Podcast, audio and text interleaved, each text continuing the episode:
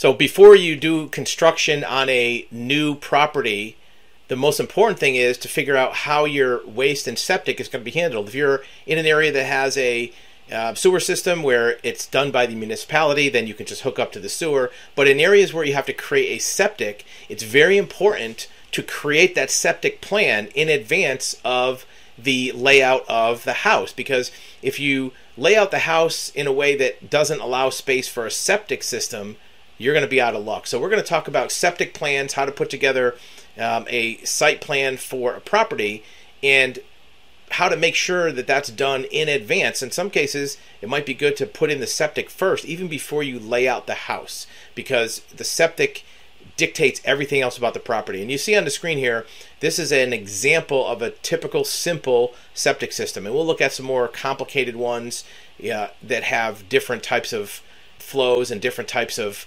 architecture.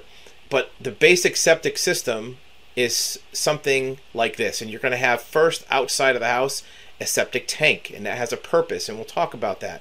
And then you're going to have uh, a drain field that'll have lines where liquid actually seeps into the ground. The most important thing is your setbacks. The septic system has to be a certain distance from the house, and it goes by uh, jurisdiction. Most times it's going to be at least five to ten feet, sometimes uh, farther.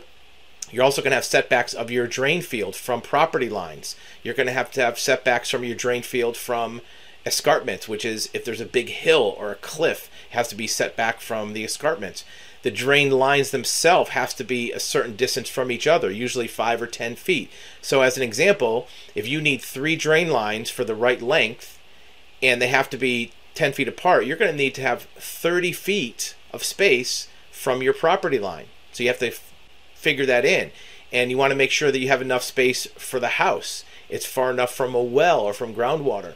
So, a septic plan is something that a qualified septic installer will put together. You know, we have that ability to create those septic plans and having that coordinated with your architect or your floor plan of your house is important because you can't drive across this or you can't put a driveway over it. You can't build on top of it because it has to have evaporation space above it.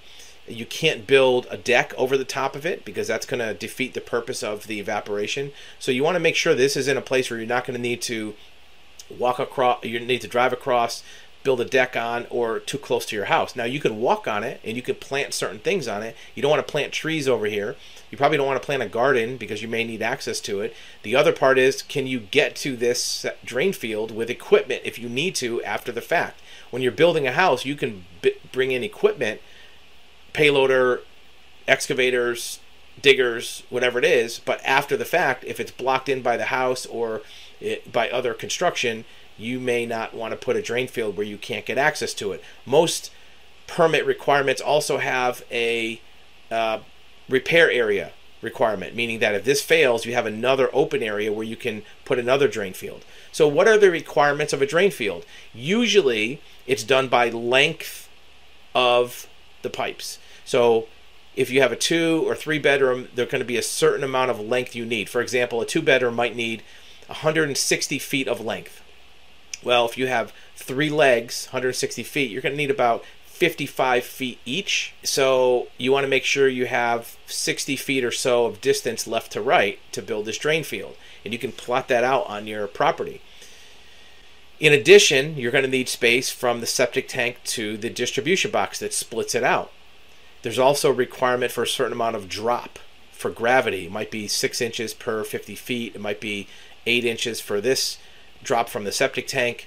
Um, all of these distances need to be taken into account. We recommend that before you even start firming up the details of your house that you plan where your drain field and septic is going to go and you work with a qualified septic installer to give you all your options because a qualified septic installer may be able to create creative methods of putting your drain field together and your system together so that it gives you more access to your house maybe a better view maybe less excavation labor costs because you don't have to dig as much maybe you don't have to get as uh, get rid of roots on trees you want to make sure that the design of your septic is efficient but also valuable to your property.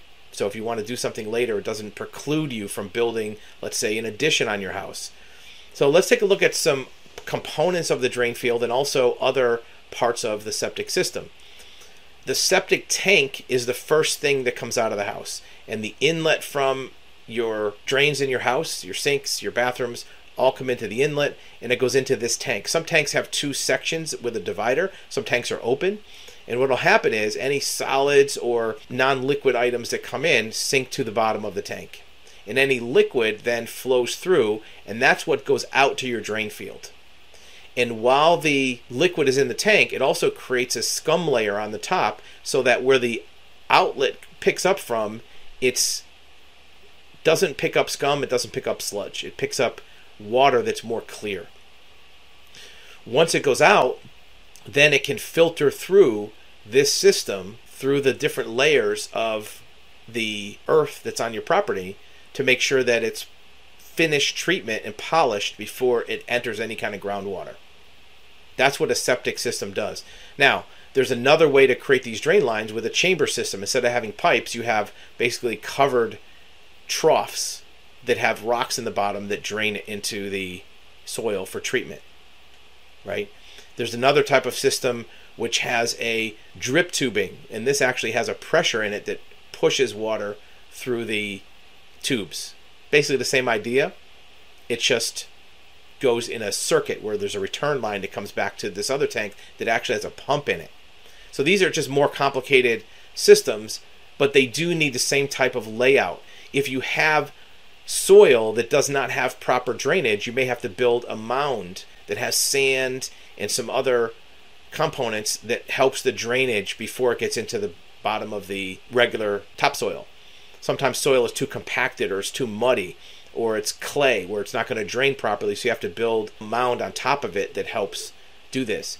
In fact, when you are digging these trenches for your drain field, you have to dig this when it's dry because the sides of these trenches also have to be loose and crumbly.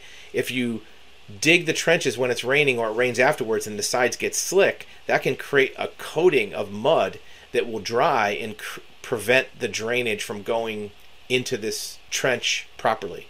So, designing this septic system is very important to maintain the property value, to maintain a good system, and also down the road to make sure that this drain field is not going to fail. Now, there will be permits involved, so you'll have counties that will inspect all this, but, or cities, in addition to that, you want to make it resilient so that it lasts a long time, that you don't have to come in and spend another 15, 20,000 in 10 years to fix something that could have been prevented in the first place.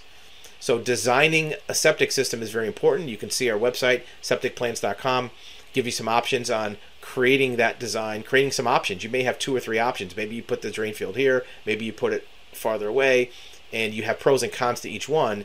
And each one of those options can be combined with your design and site plan where you're going to put your house, where you're going to put your driveway, where you're going to put other utilities, maybe an outbuilding to give you the best possible, highest and best use of your property for valuation, for appraisal, but also long term resiliency of this septic system that for some people it's out of sight, out of mind, like it doesn't exist. But if it does fail, it's a very expensive repair and you want to prevent that from happening with a good quality design for durability, but also repair if it does need something in the future.